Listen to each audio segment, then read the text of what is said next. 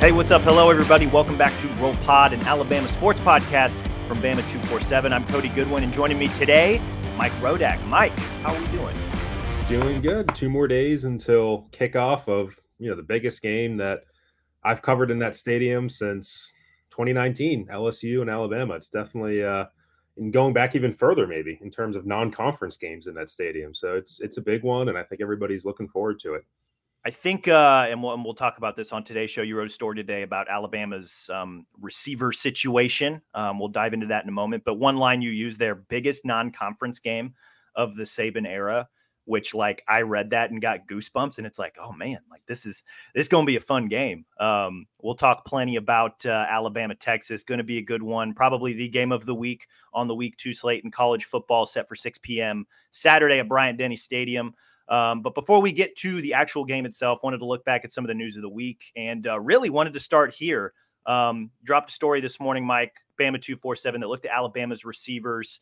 A um, lot of interesting little nuggets of information there.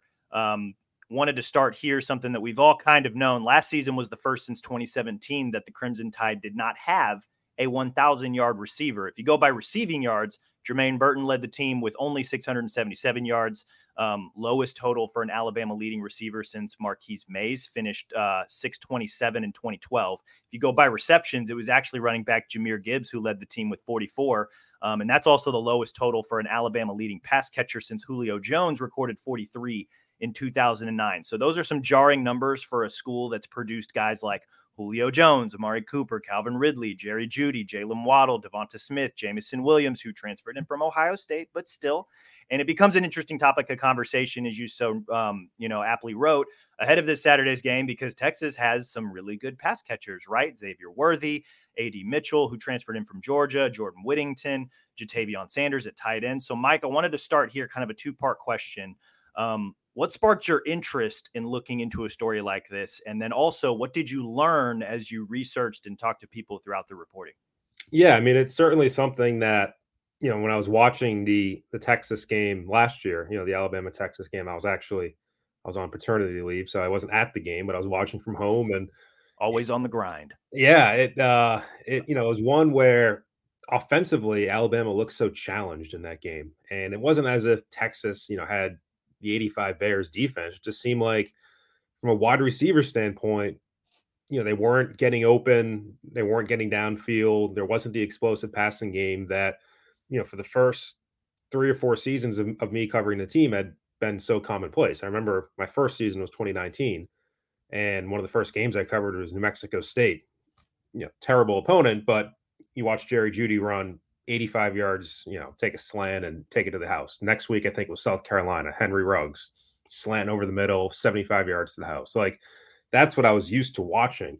And it was much different watching, even with Bryce Young, who had just won a Heisman, that game in Austin last year, trying to get things working with, you know, Gibbs out of the backfield, who was a good receiving option for him. But, you know, Trayshawn Holden was catching passes. Uh, Brooks, you know, just started the second season. Burton, Uh, was in the mix. I think he had two catches for ten yards in that game last year. It just, they looked so challenged. And that really continued, um, you know, to certain extents. There's, there's games where the receivers, I think, had better games than others, but even the Tennessee game, um, I remember looking at some stats during that, and that was, you know, third Saturday in October, middle of the season, basically. And their numbers were so far off from where, you know, the receiving numbers were through seven or eight games the couple years prior. And, um, you know, that's, it's a problem because that's kind of how they design that offense. And that's something Nick Saban talked about time and time again. Like, he changed his offense. He felt like that's how you needed to win in college football, was quarterback and the passing game. And that's where they were recruiting really well for a while. And again, why was it all changing um, in, in twenty twenty-two? And, um, you know, a lot of those questions carried over into this offseason, into this season, because it's basically the same group of personnel. Um, you know, you do add Malik Benson. Um, you add some freshmen um, and Jalen Hale and Jaron Hamilton and Cole Adams. But overall, it's it's the same group of players. And so they're going to need to be better. Um, I, I think if you're going to win a national championship in this day and age, you still need a, a passing game. And um, this this team needs to take a step forward. So that was really the the, um, you know, the, the crux of the story is that this is a game where you're going up against, like you just mentioned, Texas has dudes at wide receiver. Um, Xavier Worthy, you know, who Nick Saban just said the other day is, you know, an outstanding receiver, probably one of the best in the nation. I don't know if you can say that about Jermaine Burton. I don't know if you can say that about Ja'Cory Brooks. I don't know if you can say that yet about Isaiah Bond or about Malik Benson or about Kobe Prentice. And uh, this is an opportunity for them on a really big stage to, to show some of that. Granted, you're not doing it with Bryce Young anymore. You're doing it with Jalen Milroe, and there's, you know, a host of other questions that come along with that. So, um, you know, that's that's kind of where where they are. And, um, you know, it's it, it's obviously more reliant on the transfer portal. You know, they hit on Jameson Williams. Uh, they did not hit on Tyler Harrell. I think Jermaine Burton was an iffy hit last year. Um, you know, did not do much against Texas, did not do a whole lot against Tennessee, did not do much against L S U. I think his best two games are really towards the end of the year. Um, you know, the Auburn and, and Kansas State games, he he started to show something, and then he, you know, carried it over into this first game against Middle Tennessee. But as Nick Saban said after the game, it's it's one thing to separate against those defensive backs and a different thing to separate against Texas's. So that's that's the main, and not that they're going head to head, but I think the passing game of Texas compared to the passing game of Alabama in this game is um, one of the big side-by-side comparisons that, you know, I'll be watching, because if Texas is able to do what they were doing in, in early in that game last year, and Alabama's not able to continue doing what it's capable of doing or what it was capable of doing under Bryce Young, then it, it could be a, a tougher game for them to win. Absolutely. One of the things I really liked about the story, um, and I'm going to go ahead and put it in the show notes. So if you're listening um, on podcast, or if you're watching on YouTube, uh, go click, check it out. Got to be a V I P. Um, so, hey, subscribe to Bama two forty-seven while you're there. Um, but one of the things I really liked about this story, Mike, um, is that you kind of went into detail about possible reasons why Alabama maybe saw a drop off in receiving production, um, coaching, recruiting, the transfer portal. That was literally the order of, you know, how you wrote them in the story. Is that maybe how you'd rank them, or which do you think is maybe the biggest factor? I know you talked about the transfer portal, about guys, you know, leaving and coming in. Um, you know, what'd you kind of learn, you know, from that, you know, would you, in talking to people, like which, which do you think is the biggest issue? Yeah, probably the opposite order from that. Um, yeah, I don't think coaching is, is having a big impact. I think Nick Saban has a lot of respect for Holman Wiggins. He's, Uh, I mean, Wiggins was here when Devontae Smith was here, and he won a Heisman. He was here when, um, you know, Jalen Waddle and, and Jameson Williams was here. Um, he's developed those guys really well. You know, he's their second highest paid coach. He's been extended. Um, I think that certainly shows a lot of, um, you know, respect and, and admiration on Saban's part. And, you know, I think people will probably point to Bill O'Brien too last year, but Bill O'Brien was also the coordinator two years ago. Um, and, went up against Georgia's defense in the S E C championship. And, you know, Jameson Williams had a, a huge day, and that, that was kind of the best game I think that Bill O'Brien called. So, you know, there, I think there were questions about O'Brien's play calling last year, but I don't think coaching is the biggest issue that, that goes into this wide receiver issue, if you will.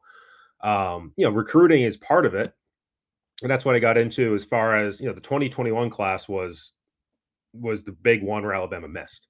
Um, and, you know, Ja'Cory Brooks, I think for a while seemed like a hit. He had that big Iron Bowl two years ago as a freshman where he had to, you know, the touchdown catch to tie the game with seconds left. And then he came out pretty strong last year. Um, but just did not seem to have a great fall camp this year, was suspended for the first half of that Middle Tennessee State game. Where does he stand right now? He might be their fourth receiver, fifth receiver, third receiver. We'll have to see kind of where he fits in on Saturday, but it seems like he's lost a little bit of ground. And then he was their best recruit that year. And this is his junior year. Like, this is the year he should really be making his move. Um, and then the other three are gone. And Agiye Hall, who was just a spectacular failure um, in terms of a, a guy with a lot of, you know, off-field personality type of, of issues with him and his approach. And, um, you know, I remember the A-Day game, twenty twenty-one, he had a huge game, was making all these acrobatic catches. And a lot of people were excited about him. And then, you know, he started to get disgruntled during the year because he wasn't playing and was going on social media about it. And Saban was getting irritated when we were asking about him, and he gets suspended for a game and then comes back. And all of a sudden he's playing the national championship game because Jameson Williams and John Mechie are hurt, and has a big catch in the national championship game. And then he drops a touchdown. I mean, it's just whiplash with that guy. And then um, ended up getting suspended the following spring, you know, leaves school, goes to Texas, gets arrested at Texas, gets suspended by Texas, leaves Texas, and he's nowhere right now. So that was a big miss. And that was, um, you know, a player who I think, again, he would be a junior right now. That would be, if they had hit on him, a pretty big piece of their puzzle. You know, Christian Leary uh, was another one that year, and, um, you know, more of a speed guy, but didn't really play too much his first two years. And he's gone as well. Um, you know, and there's, there's players from the, the previous class too, Trayshawn Holden and, and Taiyu Jones-Bell, uh, who are also gone. And, and those are still, you know, pretty highly recruited players too. So it's, uh, you know, recruiting, I think, is part of it. And the twenty twenty-one class was tough because of COVID and because of all the restrictions on camps and visits and all that. And that's, that's part of what we talked about in the story, was it's a little bit tougher to evaluate guys. But, you know, the third and, and final factor that I think is probably the biggest is still the portal. Um, because you're not able to develop these guys or keep them in your program to develop them, get them straight. Maybe they could have kept Agiye Hall. Um, and, you know, he was kind of pushed out the door to some extent. But, you know, there's the way it was a few years ago, a guy might not have a great first year, might have a great second year, but he was still going to be on campus and you could still continue to work with him. Those guys are gone now after a year or after two years. And that's really been the case with their receivers. And that's something Saban's talked about, how much it's affected their depth. And, um, you know, your starters next year are your backups right now, but your backups right now are leaving to become starters right now. And they can do that at, at other schools, like JoJo Earl, another one from that twenty twenty-one class, is, you know, at T C U right now. Um, so, you know, you have to get guys through the portal, and they've tried doing that. And Williams was a big hit, and Tyler Harrell was not. And, and that's, again, if Tyler Harrell had a big year last year, we probably won't be talking about this right now. Um, so you got to still hit on either, it's like the N F L, you got to hit on your draft picks, or you got to hit on free agency. And I'd say for a, a couple year stretch there for Alabama, they didn't do either. Absolutely. Um, one of the things I noticed just kind of looking up, um, you know, stats that you brought into the story, and just kind of looking up a few other things here and there is, you know, and even from, like, you know, coming in from Big Ten country, really only kind of casually watching Alabama, they've always had a dude that they could just, like, spam to in the passing game, right? Whether it's Julio, whether it's Amari Cooper, Calvin Ridley, you know, and then, you know, from twenty-seven on, it was, you know, Jerry Judy, had Jalen Waddle, Devonta Smith, John Mechie. Um, last year, it didn't seem like they had a guy that they could just, you know, get open, we'll get you the ball type um, receiver. And still way too early to tell if that guy is going to emerge or develop this year. But last week's uh, season opener against Middle Tennessee, Isaiah Bond led all Alabama receivers with five catches, seventy-six yards and a touchdown. Jermaine Burton, three sixty-two and one. Tight end Amari Niblack had two forty-nine and a touchdown. Kobe Prentice had three catches. Eight total pass catchers recorded a reception in the opener. Mike, if you had to guess, Um, and again, way too early to tell if any of these guys will hit a thousand yards, but who do you think is the most likely candidate for Alabama if, you know, one of those guys is going to be a thousand yard receiver this year? I think Bond has the most potential, not to totally write off Burton or Brooks at this point, but, you know, I, I think it's going to take a lot, especially with Milroe at quarterback. I don't know if they'll have a thousand yard receiver this year, but I think you do make a good point that even, you know, back in the, the days of, you know, let's play joyless murder ball and run the ball all day, like, they still had guys at receiver. I mean, Julio Jones was a high N F L draft pick. Amari Cooper was a high N F L draft pick. And he was kind of at that period where they were transitioning under Lane Kiffin. Um, but they still had those guys. So I know a lot of people look at this year's Alabama is going to move back to running the ball, which, you know, I think is all indications are they're going to do, do that to some extent. Um, But it doesn't mean you can just erase the wide receiver position off the face of the earth. And you still need um, either one guy who's really a lead and reliable, or a few guys who, you know, can do some different things and, you know, kind of put some stress and some defenses down the field. They didn't have a lot of that last year. And so you're asking about, like, who, who was their go-to? I mean, it was Gibbs out of the backfield uh, for Bryce Young a lot of the times, or it was Cameron Latu in the red zone at tight end. And, um, you know, I think Gibbs obviously impressed. You know, the Lions took him twelfth overall and what he was able to do, but it's it's hard to really um, threaten a defense with a running back being your your main pass catcher. Um, it's just it's tough to do. Um, you need some guys to to push the ball down the field. They didn't have that, and I think the tight end issue too is is not to be forgotten here, because there was a few years here where the tight end was just not part of the offense, um, and that's because they had such you know, strength at wide receiver. Um, but accordingly, they didn't recruit all that well, uh, you know, among tight ends. And then you have schools like Georgia that are picking up Brock Bowers, or even Texas with um, Jatavion Sanders, and the better tight ends are elsewhere. Um, so Amari Niblack is, I think, the guy who has the most potential in that room. We saw a little bit of that um, with his catch against uh, Middle Tennessee. He had one catch last year for a touchdown, and um, you know, he's the most athletic and maybe can provide some of that to them. They recruited better at tight end going into next year's class, you know, with Caleb Odom. Um, but it's still, you know, if the better tight ends at Georgia and the better wide receivers are at Texas or A and M or L S U or, you know, Ohio State, then Alabama needs to be better somewhere else. And they're not better at quarterback right now than anybody else. I don't think they're better at offensive line than anybody else. And their defense is potentially very good, but I don't know if it's better than Georgia's. So it's like, where are you better? Uh, where are you? Can you just line up on any given Saturday and beat the team because you have the team that you're playing because you have better players at that position or on that side of the ball? And um, there's less of that this year than I have sensed or felt, um, you know, through my, let's say my first three years here, especially. Yeah. Um, week one, not didn't answer all the questions. Um, we saw a lot of good things, but you know, I think that, you know, and this will lead us right into Alabama, Texas. Um, this week will tell us a lot more, I think, you know, just certain matchup wise. You know, I don't know that this is going to be the be all end all. If one receiver has a big game, I don't know that that automatically means he's the dude, um, you know, and we'll get into some of those matchups there. But it, I mean, it was very intriguing. It'll be very intriguing to kind of watch Saturday. Um, you know, Texas likes to do a lot of spread stuff. Everybody knows how Sark likes to run his offense, get the playmakers the ball in space and let them do their thing. So, um, you know, it'll be kind of interesting to see the contrast in offenses, you know, because Alabama fans know how Sark does his thing. Um, I think they're still getting used to what Tommy Reese is, is doing, or at least what he's added to what Nick Saban wants to do this season. And we saw a little bit of it, um, you know, a lot of tight ends on the field, um, you know, took some deep shots in the second half, not so much in the first half, maybe a couple deep passes, but um, you know, it was, it was interesting. I thought it was very vanilla.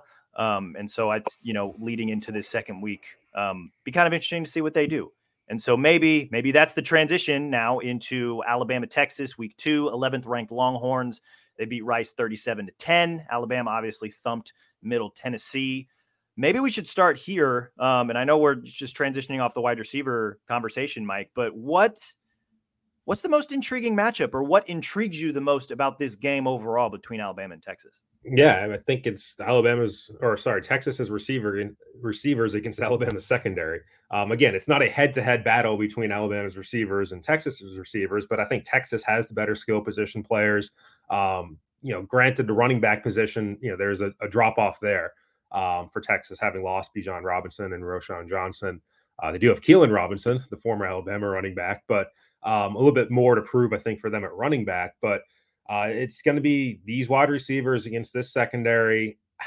I, I don't think they're quite even close to the L S U level of twenty nineteen with Joe Burrow and Chase and what they were able to do, you know, Justin Jefferson coming in here to Tuscaloosa, but there's some potential there from Texas. Again, I think the ceiling on Xavier Worthy is, is higher than what Alabama has at that position. The ceiling on Quinn Ewers is higher than what Alabama has at that position right now.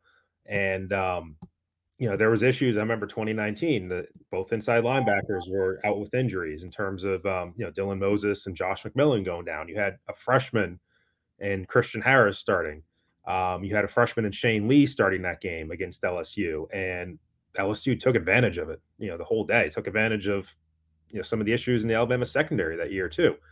So it's dangerous having Sark coming in with, you know, an offense that's already shown a little against this defense last year, and then having either Malachi Moore and Jalen Key play, or they or they play, but they're not one hundred percent, or they don't play at all. And either way, I don't know if you're talking about a fully healthy group of safeties, you know, those two plus Caleb Downs. Um, and then, you know, it's it's still it's a big task for Terrion Arnold, who I think there's been a lot of positive momentum for him compared to, you know, kind of him losing his job in the middle of last year, but, you know, how does he perform? Um, you know, I think Kool-Aid and, you know, maybe Caleb Downs, you can trust them. Even Caleb Downs as a freshman, you think you can trust them in, in this situation, but Um, there's a lot of potential on the Texas side of the ball and a lot of potential is start calling plays. And again, I don't think it's necessarily L S U coming in here and just ripping through this defense that they did four years ago. But um, yeah, it, it's, I think this is going to be more than a, a twenty point game like it was last year. When you need mealtime inspiration, it's worth shopping Kroger, where you'll find over thirty thousand mouthwatering choices that excite your inner foodie. And no matter what tasty choice you make, you'll enjoy our everyday low prices, plus extra ways to save, like digital coupons worth over six hundred dollars each week. You can also save up to one dollar off per gallon at the pump with fuel points. More savings and more inspiring flavors make shopping Kroger worth it every time. Kroger, fresh for everyone. Fuel restrictions apply. I'm very intrigued to see what Texas does against Alabama's defense, because Alabama's defense is not Rice, but Rice did a lot of, so I, I'm a sicko and I rewatched the Texas Rice game last night just to see if there was anything I could pick up. Um, and you pick up a few things when you watch stuff like that. I know it's week one. Coaches are really vanilla. Not that they're holding plays, but it's like, it's the first week. It's the most basic install. Let's kind of see what we have here. Um, You know, Sark's offense, it, a lot of pre-snap motion, um, get the ball to his playmakers in space, um, struggled with deep shots. But, I mean, it was very apparent that they were force-feeding a guy like Xavier Worthy. So, you know, I don't know that Saban ever has a cornerback follow a receiver, but, like, you know, does Kool-Aid just follow Worthy? Probably not. Um, the other thing I think I'm, I'm really intrigued about, you know, so I get like, to finish that thought, communication in the secondary is going to be key, which is what makes – you know, Malachi Moore and Jalen Key, like, are they going to play? How much are they going to play if they do? Um, I think that will be very crucial to Alabama's defense. Um, on top of that, I think Alabama, there was a lot of respect paid to Bijan Robinson last year. And I wonder how much, you know, because Sark knew that Alabama had to respect him, how much did that open up a lot more of the offense? Now that there's not a Bijan in that backfield, like, how much does that allow for a little bit more flexibility for Alabama's defense? How much is it just, you know, let's put Deontay Lawson on the running back and play with the other ten guys? Um, you know, and then on top of that, the, the, the pass rush, I think, is super important too, because if I, if Alabama can get pressure on Quinn Ewers, I don't think it matters who their receivers are. Right. Which is really that. I mean, that's an intriguing part too, because I, I, I think intriguing because Rice got some pressure on Texas last week. Like, they did some good stuff, putting Quinn Ewers in situations where he was just uncomfortable. We saw last year when Texas played Alabama, that first quarter when Ewers went like nine of twelve for, you know, one hundred plus yards or whatever it was. And it looked like he was about to carve up Alabama's defense. Um, it was quick snap, first read, go. Like, he did not waste any time. He got the ball out quickly. Um, obviously when you got Will Anderson and Dallas Turner blitzing off the edge, like, you need to get the ball out fast. Um, can Alabama's, you know, secondary cover well enough to make Ewers go to his second read, or can the pass rush get home fast enough, um, and kind of learn from what Rice did to make Ewers uncomfortable? Because if you get in his face and you pressure him, he is, he's not good. He's not good. Like, the stats show that when he's under pressure, he is just a totally different quarterback than when he is, you know, perfectly protected. So some of that's duh. Um, but I wonder how much that'll play into, you know, the Texas receivers having a big day against Alabama secondary, which is entirely possible if, you know, Sark does what, you know, we know that he's capable of doing. Yeah. And that was a quiet game for Will Anderson last year too. Probably maybe his worst game of the season. He had a couple penalties too, and people were down on him after that one. Um, but yeah, I mean, that, that pass rush uh, that we saw from Middle Tennessee State, or against Middle Tennessee State, was what they need. I mean, Dallas Turner, Braswell, Quandarius Robinson, all combining. Um, and you're right, you might be able to go lighter. You know, they they ran a lot of um, three defensive linemen type of sets against Middle Tennessee State. Sometimes they do that. Um, sometimes they only go two, Alabama will. And, you know, you play two of your edge guys instead um, with the two defensive linemen, with your two inside guys, and then you run your nickel behind that. And, you know, I can see that being their approach for this game. Um, you know, I think it'll be interesting to see in the secondary, you know, let's say Moore and Key don't play, hypothetically. Is it Christian Story who starts at that safety spot? I would imagine so. He was the guy who came in um, when Key was hurt in this past game. Devontae Smith doesn't seem like he's close yet to returning from his foot injury. I think he would have been the guy. Um, and then what do you do at Star? You know, they've they've tried to train Terry and Arnold to play there. Um, even in their dime package on uh, Saturday in the opener, they moved Arnold inside and put Trey Amos outside. So I could see that being their strategy. If Moore can't play in the slot, having Kool-Aid and Trey Amos outside, two veteran guys, and then Arnold inside on the slot. You know, I think they might trust him more than um, Earl Little, who's technically the backup star, but hasn't really played too much on defense. You know, for a game like this, maybe you, you want a couple guys in there who have played a lot more college football. And, you know, Trey Amos certainly has. So, you know, it'd be interesting to see what they do back there. But, yeah, they need – they're going to need some some guys to get after Ewers, and um, going to need to shut down the running game so that doesn't become something that they have to be more and more concerned about as the game goes on, and then try to make Texas one-dimensional and, um, you know, cover Worthy, Sanders, those guys one-on-one better than they did last year, because there was penalties, and they had the most penalties in school history, I think, in, in this game last year, uh, certainly the most in, in Saban era. Um, and that was an issue between, you know, Brian Branch and Moore and Kool-Aid, and Kyrie Jackson was starting at corner in that game. So um, obviously something they need to do better this year. Yeah. And yeah. I think that, you know, I keep coming back to like the Tennessee game where Heupel did a lot of pre-snap motion and, you know, move in, you know, a guy like Jalen Hyatt, who's got world-class speed, you know, into stacks. And it really just confused Alabama's secondary. Um, you know, and so I hear Saban throughout the preseason talking about, you know, secondary communication and how those guys just need to be on the same page so that they don't, you know, blow coverage like they did against Tennessee, or like they did against, um, you know, L S U at times, or even Texas in that first quarter. Like, just, you know, you, you can't get beat over the top against a team like this. Um, you know, so it makes me wonder, like, on that side of the ball, like, I think this is a pretty big Caleb Downs game. Like, you know, because I, I think the, the other thing that Sark's going to want to do, in addition to getting his playmakers the ball, is let's test the young guy. Like, let's see if we can line up or get a specific matchup that pits, you know, one-on-one. Let's put Downs in a situation that's going to stress him and see how he does.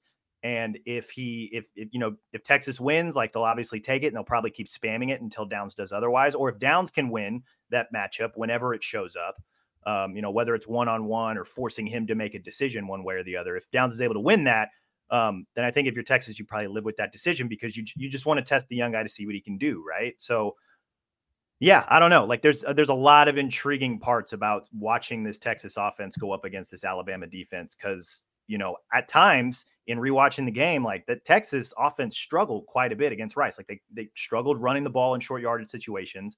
Um, You know, their offensive line has been touted in very similar conversations to Alabama's offensive line, and we'll touch on that here in a minute, but not very impressive running the ball. Um, you know, they gave up a handful of sacks. They gave up a handful of pressures um, throughout the game. I, eventually, as the game wore down, you know, I think Texas finished with like one hundred fifty-eight rushing yards, but like a lot of that came in, you know, late third, fourth quarter, when they just wore down Rice. Bigger, faster, stronger team. They ended up pulling away and winning. Um, You know, but I, I just, I wonder what is like, what is Sark going to do to either counteract that? Is it just a discipline thing? Um, so I don't know. Like, there's just a lot of interesting things. And I, I think this could be, you know, a big game for Caleb Downs to prove that, you know, he really is this dude that could play like Minka for Alabama for the next few years. I don't know. Like, what do you think? Yeah. I mean, it's something where matchup wise, if you're looking at Sark, what, you know, personnel packages do I put on the field to have the best matchup? I could see him going a little bit heavier on wide receivers, trying to get Alabama into their, their, obviously they're going to be a nickel a lot, but their dime, uh, you know, especially if, if they don't have their full complement of, of players back there. Um, and, you know, running, like you said, combinations that, that put stress on the safeties. And, um, you know, and Saban's defense is not easy to, to run as, as a defensive back. I mean, the, the pattern matching and the recognition things that they need to do before the snap, and as guys release from the line, and passing guys off, and, and picking which guys to cover. I mean, it's not a straight man. It's not a straight zone. Um, it's a complicated scheme for any defensive back to play.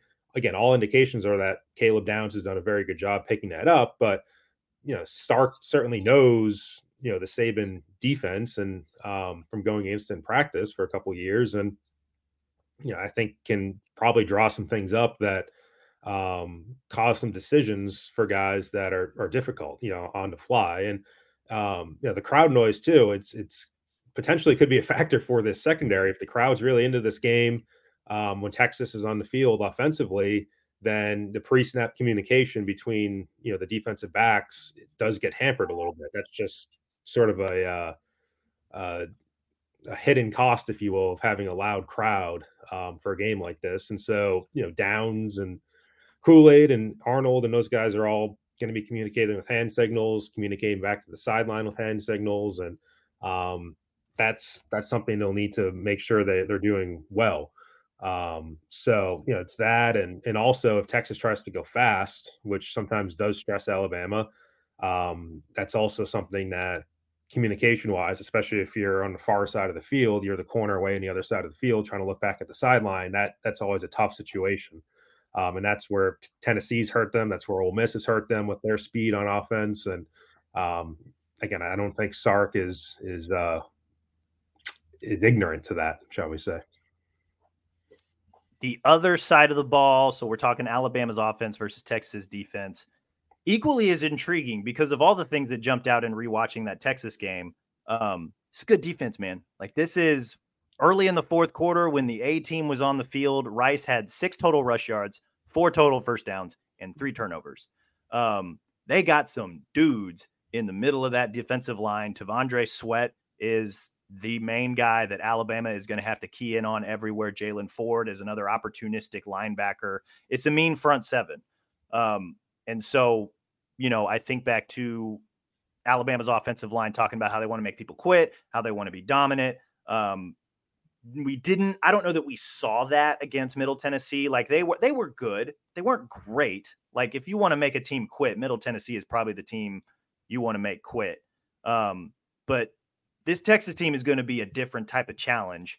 Um, and in the same vein that I think Sark might test the freshman Caleb Downs, you know, Texas offense versus Alabama's defense, I think Caden Proctor in the same way, like, this could be a big game for him. Like, I think he's going to get tested quite a bit because he, again, against Middle Tennessee, he played good. There were no glaring misses, but he missed a few reps here and there. Didn't finish a couple blocks. Um, you know, Jalen Milroe took a couple of hits because, you know, Proctor didn't just hang on to his man for an extra split second after a throw. Um, I, I, I wonder how much, you know, and Texas did a lot of blitzing against Rice. So I wonder if they'll just, you know, is this a game where they, you know, he's the freshman, he's the weak link. Let's load up and see if we can blitz on that side to try and get, um, you know, Milroe out of the pocket and out of rhythm a little bit. Um, I think that could be another interesting battle to watch in this game, specifically when you flip, you know, Alabama's offense versus Texas defense. Cause that's, I mean, everybody was talking about Alabama's offensive line versus Texas defensive line last week during the Middle Tennessee game, um, you know, as a matchup to watch in this week two game. But I think specifically, you know, it wouldn't surprise me at all if if Texas just decided to go after Proctor until, you know, the same way we were talking about Downs, you know, prove that you can stop it, kid. Right. And so that, I think that's maybe a big thing to watch. What do you think? Yeah. And part of it's Milroe too. I mean, that's something I think you, you even noted in your, your notes after the game that Jordan Rogers was commenting on Milroe needing to shift protections or handle things better at the line uh, when he got sacked twice. And even though it was the running back, you know, in pass protection there and Jan Miller got blown up on one of those, um, you know, part of it still lies on Milroe in, in order to get guys in the right spots and, you know, check out of the play or whatever the case may be. Um, and that's something, you know, it's, it's going to be tougher to do against Texas than Middle Tennessee State. You know, Texas is it's a big boy defense and, you know, big boy defensive coordinator coming in, and it's going to be a little bit more complicated. So um, that's, that's something that, yeah, it's, it, yeah. I'm wondering too, if there'll be any changes on the Alabama offensive line. I know we've seen some different looks from the practice tape that they, you know, graciously allow us to, to view um, on Mondays and Tuesdays with Terrence Ferguson was at left guard and one of them um, next to Proctor, next to McLaughlin, suggesting he was with the first team. And um, I know that was one of the things we saw early in camp, but then they said Ferguson wasn't quite as good with giving Proctor what he needed to know on the outside. And they moved Booker back to the left. Is there a benefit to putting Booker on the right next to J C Latham, and then you have probably your two best defensive line or uh, offensive linemen on the right side, and can you run behind those guys who combined are about seven hundred pounds? And does that give you an advantage putting those two guys together from a, a running game standpoint on the right side um, and having a strength where you can hand off to Jason McClellan, who's a pretty physical guy, have two linemen you trust, and you know, you start to, you know, kind of build a, a path forward on that side. So there's different ways to attack it. Um, but yeah, this is a game where the offensive line is going to need to prove that it's the the sort of strength and asset to the team that they think they can be this year, and they've talked about um, wanting to be. So, yeah, that's that's the key for the Alabama offense, I think, is going to be the offensive line and, um, you know, the pass protection, but also how effectively can they run the ball and how much stress can they take off Jalen Milroe to, you know, be throwing the ball and, and trying to do more than what, honestly, a lot of people think he's capable of doing against a good team. I mean, that's just the reality with him, is that people don't think he's um, a great passer, and maybe he can prove that. But, you know, the, the less you can put yourself in that spot uh, where you, you're trying to make Jalen Milroe prove it, I think is better for him. Yeah.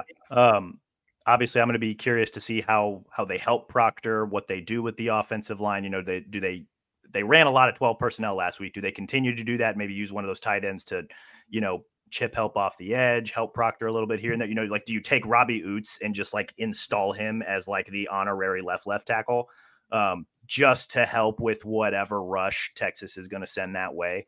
Um, the other thing too is like, how do you, you know, Texas did a lot of blitzing against Rice. How do you do that? Well, do, do you take advantage of that and run a lot of screens? Don't know that we saw hardly any screens against Middle Tennessee. That could have just been a product of not installing them yet. Um, I don't. What what intrigues you the most when Alabama has the ball against Texas? What's what's the most intriguing matchup to you? Is it the offensive line, or what? What are the other things you're going to be watching? You know, at, first of all, I think some of the bubble screens might have gone north with Bill O'Brien. He loved those. Um, and they they weren't again. They didn't really have the guys to run them last year, so a lot of those weren't terribly successful. Um, I don't know how we'll see nearly as much as those um, with Tommy Reese, but um, you know, I think part of it, like if, if the tight end position is a strength or, or better than it has been for this Alabama offense, which I think it is, you know, how can they use that to their advantage? And you have four guys that we all, you know, we cycled through all four of them um, in that game, you know, the opener. And um, yeah, it, it's tricky sometimes because I think you put Robbie Oots out there and you put Danny Lewis out there, it's kind of screams run because those are your run your uh, run blockers, and then Niblack and Dupree are the guys you're going to throw the ball to. So if you have both of them out there, you're declaring pass.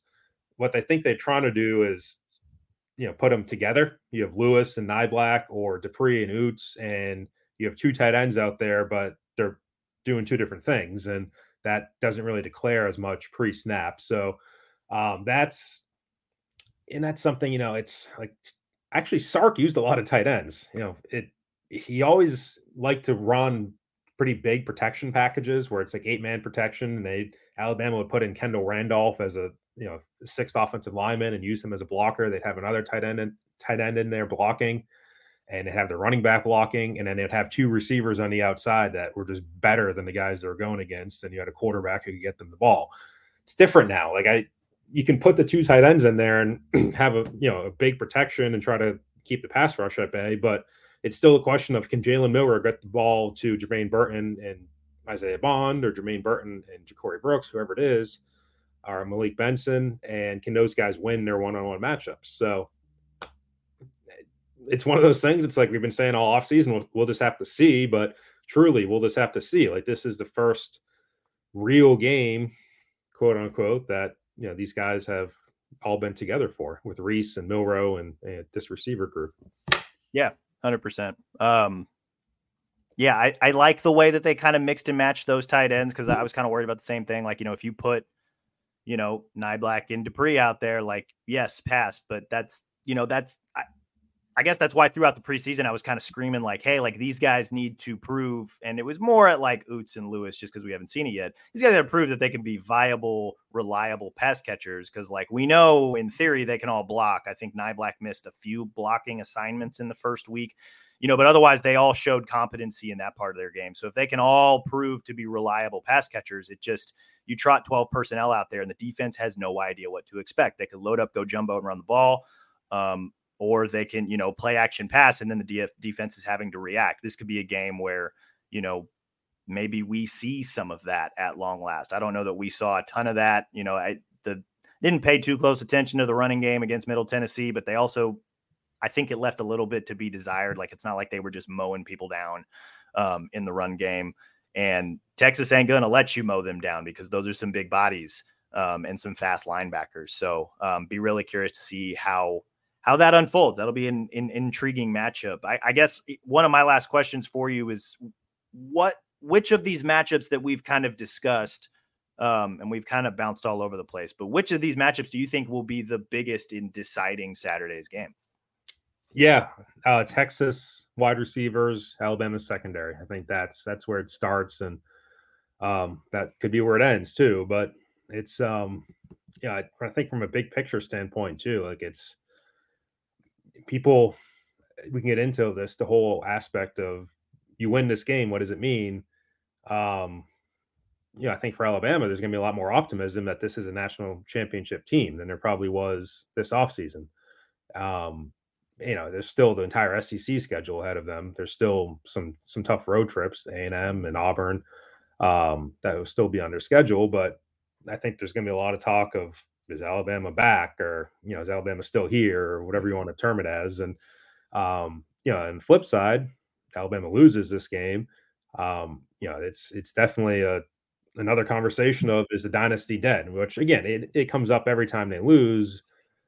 In this case, it's, you know, you're talking five losses um, in the past season or past two seasons plus two games.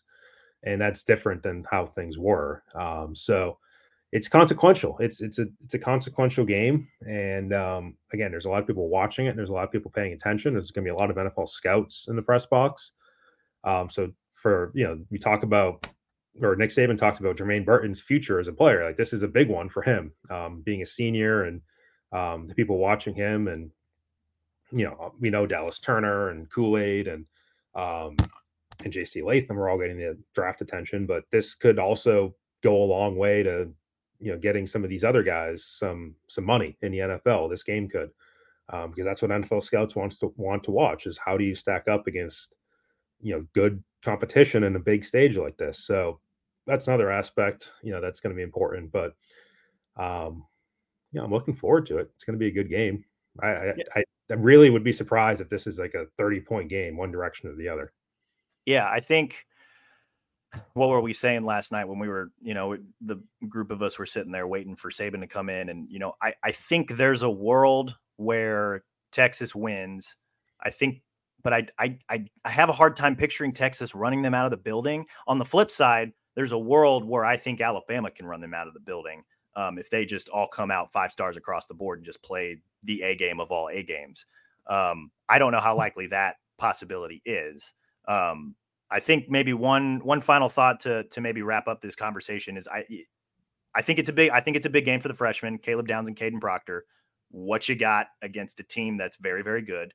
Um, but then I also think it's, it's, it's another, it's another big Milroe game, right? Like, and it, he had a fantastic first test against Middle Tennessee, but it was Middle Tennessee. This is Texas. They've got a nasty front seven. They've got better athletes all over the field. I think this dude is going to have to make some plays, be it with his arm, be it with his feet. If he can make a few plays here and there, um, I think that's what will ultimately help Alabama win this game. If he can't make those plays, I don't know that that means Alabama will lose the game, but the margin for error for everybody else is just non-existent. If, you know, do we do we get Milroe from last week, or do we get the Milroe that played in the A and M game last year? Mm-hmm. Um, I think that'll be an interesting thing to watch, and it'll be interesting to see how the offense operates. It'll be interesting to see kind of, you know, what's your follow-up performance, you know, the difference between these guys that, you know, can contend for a national title and the guys that don't, is the consistency of their play. And so can Milroe come out and do it again? Um, be very intrigued to to watch that. Um, I said this before we hit recording. I will, I'll say it as kind of, you know, an ender here. In watching the Texas Rice game, I don't know that this Texas team can win a national title, but I do think they're plenty good enough to beat Alabama if the Crimson Tide are not ready to go on Saturday night. Um, so I think it's going to be a really intriguing game. You got any final thoughts before we sign off here? Turnovers. I think turnovers are, you know, you list them as key to a game, any game, but Um, you know, particularly a close game between really two, you know, really good two teams like this. And Um, it was something that was an issue for Alabama last year, defensively even, you know, forcing turnovers. They did a better job of that against Middle Tennessee and preventing turnovers on offense. Milroe did a better job of that when he started in this opener compared to what he did last year. Two hands on the ball. That's right. Yeah, he had the fumbles last year. He had the interceptions and or interception against A and M. Um, so it's that's if he can avoid that, then yeah, it puts him in a better spot. Like I said, that's kind of where their offense needs to be, is a little bit more controlled and um, shorten the game and you know, run the ball and, and not turn it over. If you get into a shootout where you're you know throwing interceptions back and forth and all that, it's just I have a harder time picturing Alabama winning that sort of game against Texas. That's just me. It would be kind of fun, though, to see, like, hey, Tommy Reese, what you got? Like, if they go into a shootout, like, what's what's in that playbook that you can just unload in the fourth quarter as teams like that are going back and forth? I, I But it would be interesting. We will be back Sunday to recap Alabama-Texas. Uh, might be me and Talty again. Might be me and Brett. Might be me and someone from Horns two forty-seven, our Texas side at two forty-seven Sports. In the meantime, be sure to rate and review the show wherever you listen to your podcast, Apple, Spotify, even our Bama two forty-seven YouTube page. Subscribe to our YouTube page. Subscribe to Bama two forty-seven. Week two is on deck, guys. Thank you so much for listening. We will talk again soon.